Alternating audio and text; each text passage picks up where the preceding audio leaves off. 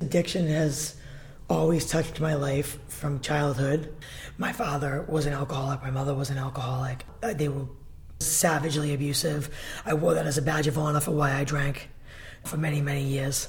I now, through recovery, have learned I was powerless over not only my disease of addiction, but so too were my parents powerless over what they also did under the influence of their disease of addiction. The cycle continued, unfortunately, with my children's father, who passed away from the disease of addiction.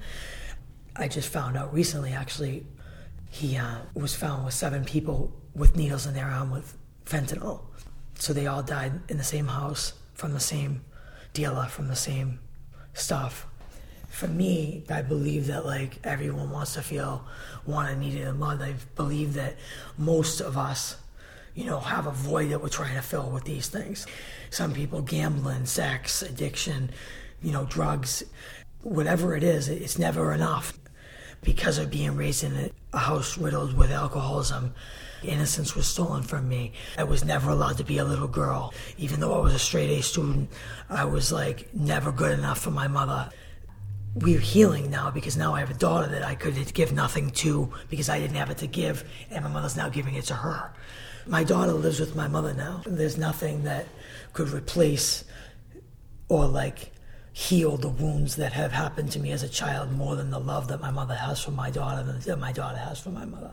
She has really helped Elizabeth to blossom into her own, and I really didn't have that to give to her. I wasn't able to be present. I'm still not fully able to be present. I made the choice. Like I, it was a sad choice to make. I was sober when I made it, and uh, it was a hard choice to make, but I knew it was the right choice to make. I had to stop the cycle.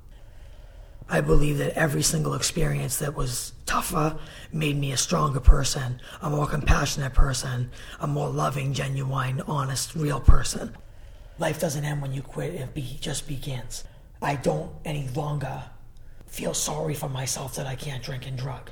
I feel sorry for the people that think that's still a life.